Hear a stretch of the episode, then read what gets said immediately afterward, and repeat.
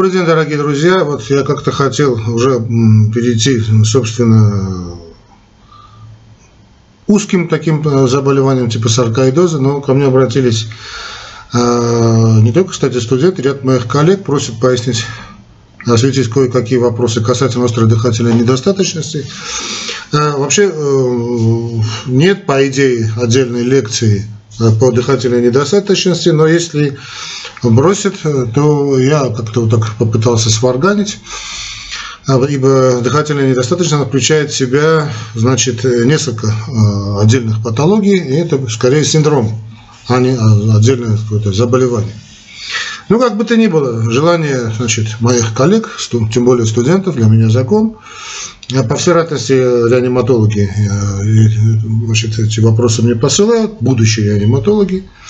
Поэтому поехали. Итак, дыхательная недостаточность – это такое состояние организма, а, при котором э, возможности легочной системы э, обеспечить нормальный газовый состав артериальной крови при дыхании ограничены, при которой ограничены возможности легких, то есть выполнять свои физиологические данные, Богом данные, природой данные, как хотите, функции.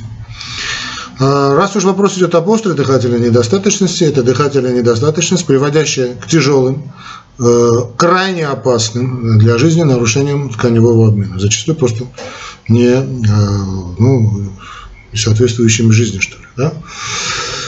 Это, э, повторюсь, не отдельное заболевание, это скорее синдром, полиэтиологический синдром, который может быть обусловлен, собственно, первичным поражением легких, скажем, это очень часто это острая тромбоэмболия легочной артерии, это спонтанный пневмоторакс, э, ну и тяжелая пневмония. То есть видите, как а, идет это состояние, как осложнение, да, вот тронтеллы, там, пневмоторакса и пневмонии.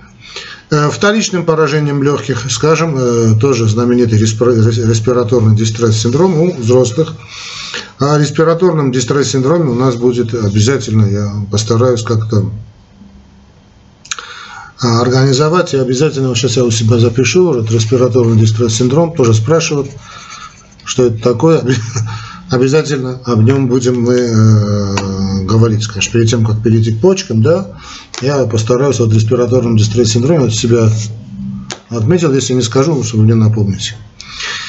А, но, э, ну, поехали, в общем, значит, э, дистресс-синдром, но э, острое нарушение, повторюсь, значит, вторичное поражение легких, значит, первичное, вторичное и острое нарушение там, проходимости дыхательных путей. Вот, скажем, много говорили мы о бронхоспазме, да, тоже следствие да, различных заболеваний, или там инородные тела дыхательных путей, ну и или состояние, не связанное напрямую с поражениями легких, это уже значит, не медицинское такое состояние, да, вернее медицинское, но не связано с экзогенными факторами, а эндогенными факторами, скорее связано с экзогенными факторами, то есть недостаток воздуха, э, недостаток кислорода, вернее, в воздухе.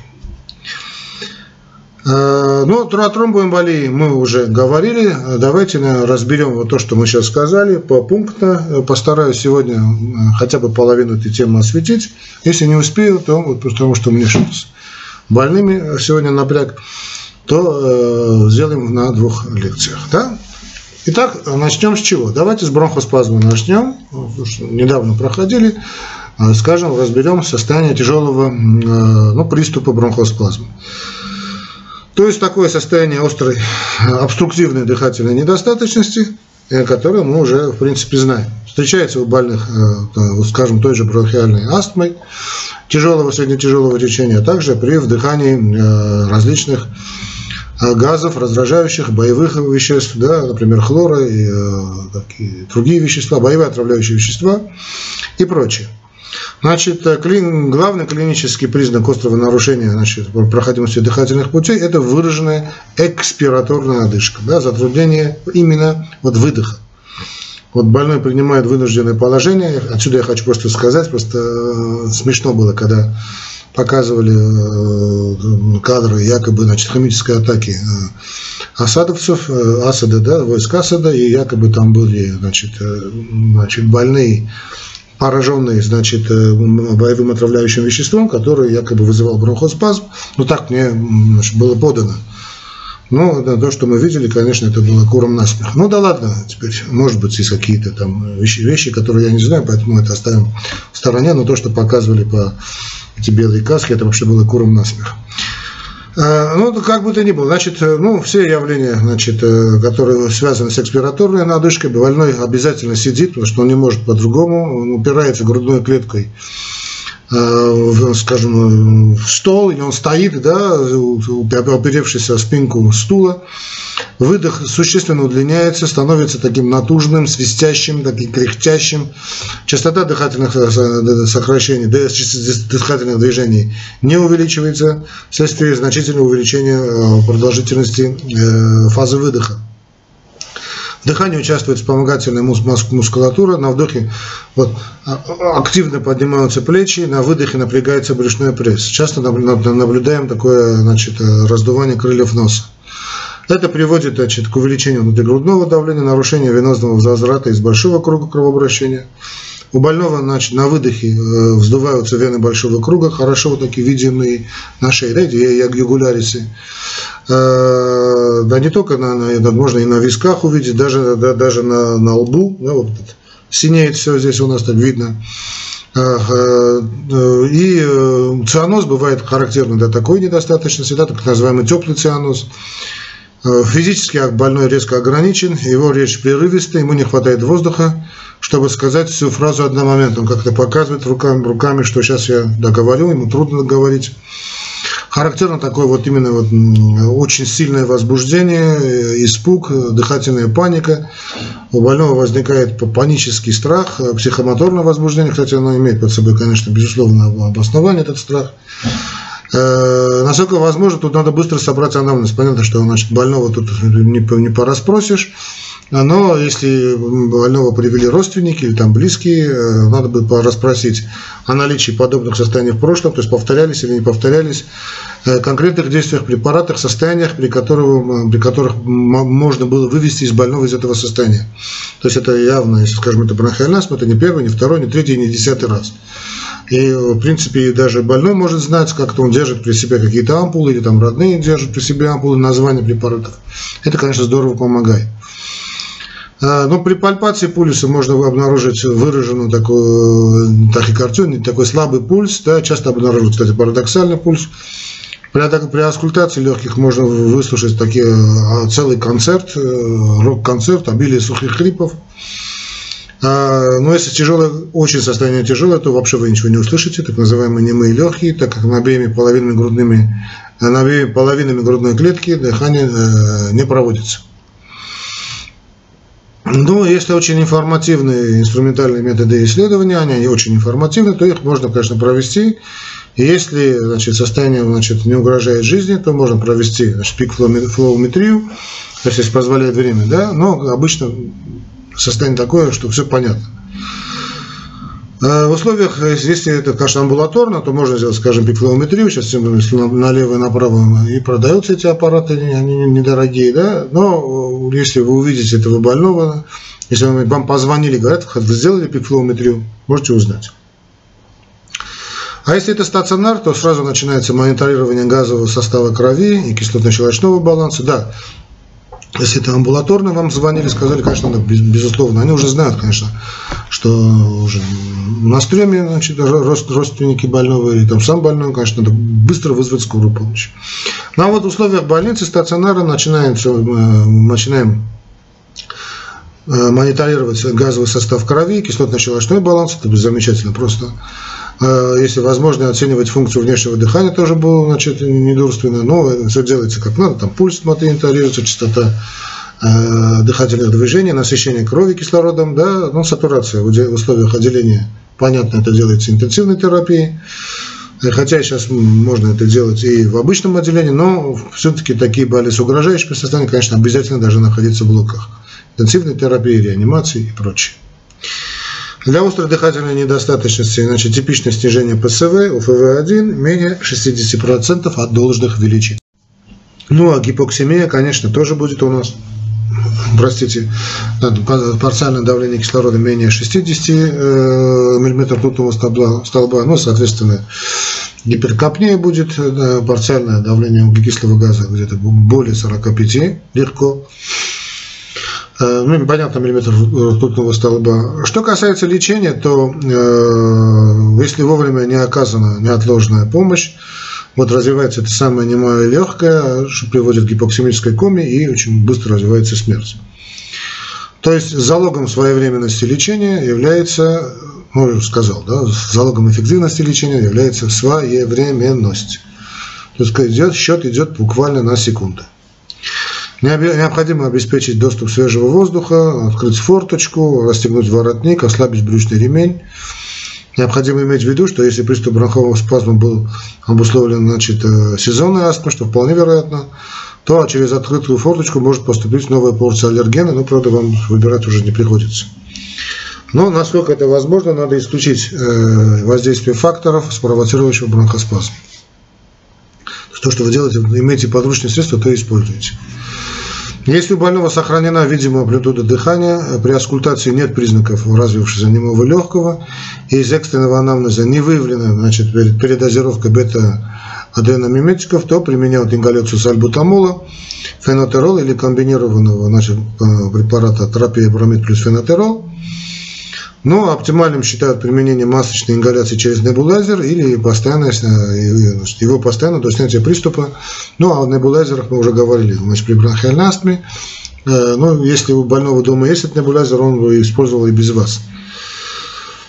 Ну, бывает, что и заканчивается это дело, да, потому что стоит недорого, э, тоже может быть. Но я э, большой любитель, сторонник и пропагандист, если хотите, применение в таких случаях больших дозах, значит, э, глюкокортикоидов, внутрь, скажем, если это можно выпить, можно и выпить до 50 мг, а если нет, то внутривенным бахаем преднизолон в больших дозах, на таких противошоковых, 120-150 мг легко.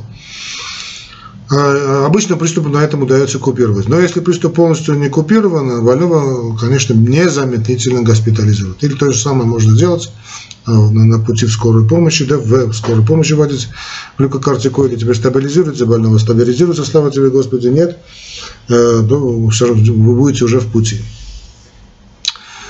Ну, э, если значит, при стабилизации, дай бог, состояния, то назначается значит, глюкокортикоиды ну, видя хоть какие-то, значит, э, но если не стабилизируется, там, там уже по большому счету делать нечего.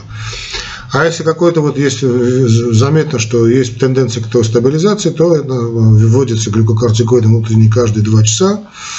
Из расчета 30-60 мг в сутки, значит, в пересчете, конечно, мы идем, говорим о преднизолоне.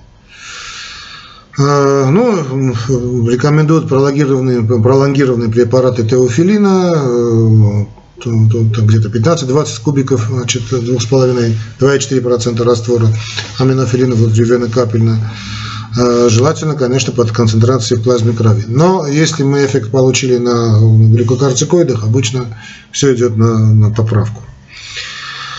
Э, значит, если состояние больного не улучшается, состояние больного мы считаем уже угрожающим, ну, все признаки, адинамия, заторможенность, не разговаривает, сознание спутано, скультативно выявляем, значит, э, немое легкое брадикардия, преследование газового состава, значит, э, тяжелая гипоксимия, гиперкапния, значит, он, тут, тут уже надо делать Э, искусственную вентиляцию легких, то есть интубация, оксигенотерапия, э, пока больной, значит, ну, постараться вывести из этого состояния. Хотя, конечно, если не отвечают на больной на таких больших дозах гормона, то обычно он и не выходит. Но как бы то ни было, по, мы интубируем и э, значит, делаем все, что оксигенотерапия, все, что необходимо для этого надо в случае делать.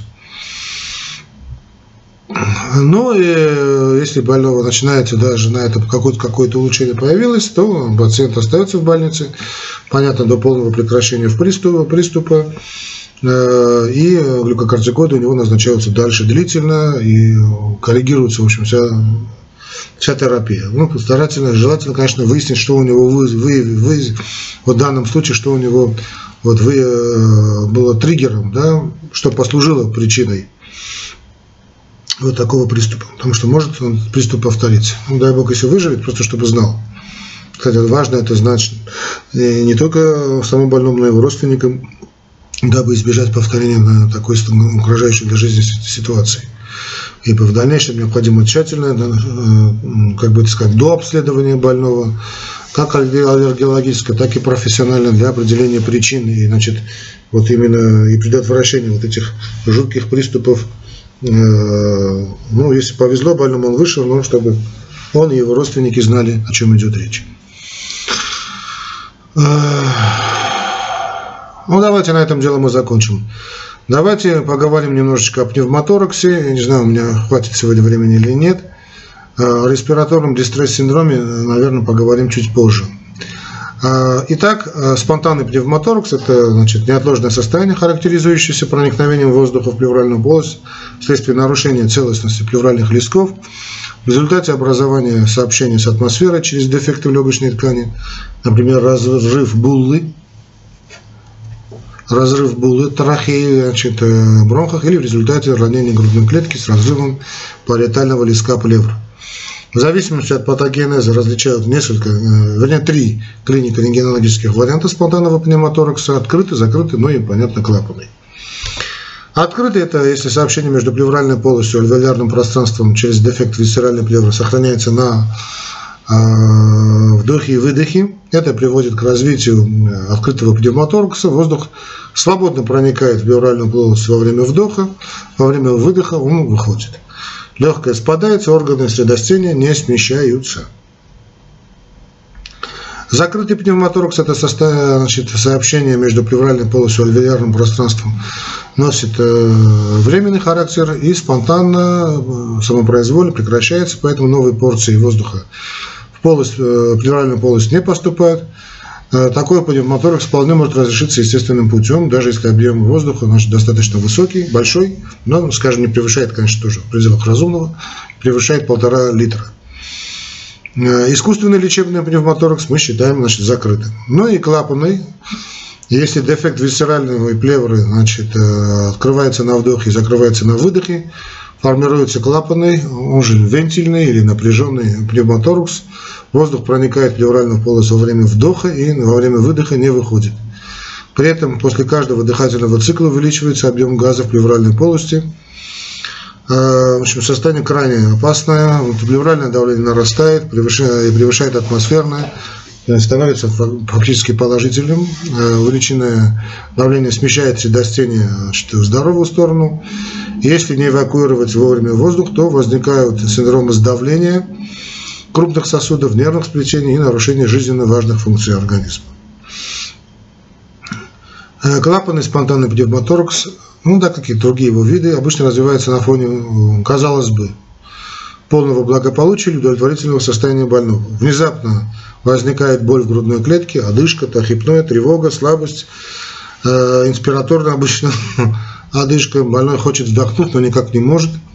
Да, именно инспираторная одышка. При осмотре можно обнаружить вот, э, асимметрию грудной клетки, особенно при дыхательных движениях, расширение межреберных промежутков на стороне поражения развивается значит, картина цианоза. Эм,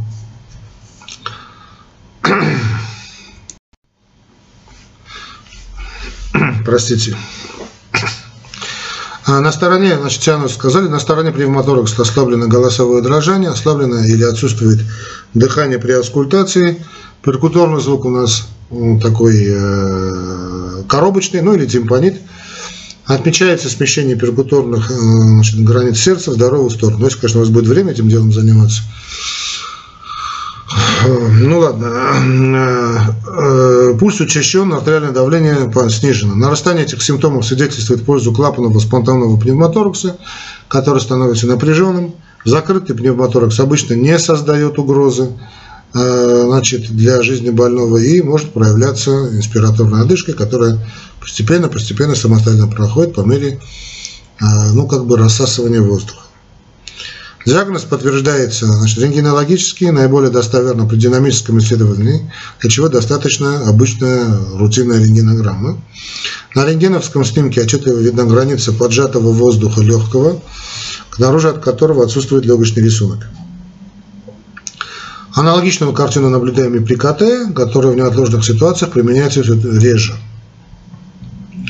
Для клапанного пневмоторакса характерна отрицательная рентгенологическая динамика в течение нескольких часов после начальных проявлений этого неотложного состояния. Объем воздуха и в плевральной полости увеличивается, органы средостения смещаются в противоположную сторону. Ну, залогом успеха лечения спонтанного пневмоторакса это своевременное оказывание оказания нормальной, квалифицированной э, медицинской помощи. Безусловно, конечно, лучше ее оказывать в специализированном учреждении. Но на догоспитальном этапе, э, то есть э, первая помощь, да, следует придать больному полусидячее положение с опорой для спины или положить его, приподняв вот, головной конец, открыть окно, расстегнуть одежду, поясной ремень. При клапанном напряженном и спонтанном пневмотораксе важно снизить внутриплевральное давление – для этого плевральную полость пунктируют и удаляют э, ну, хотя бы 500-600 мл воздуха.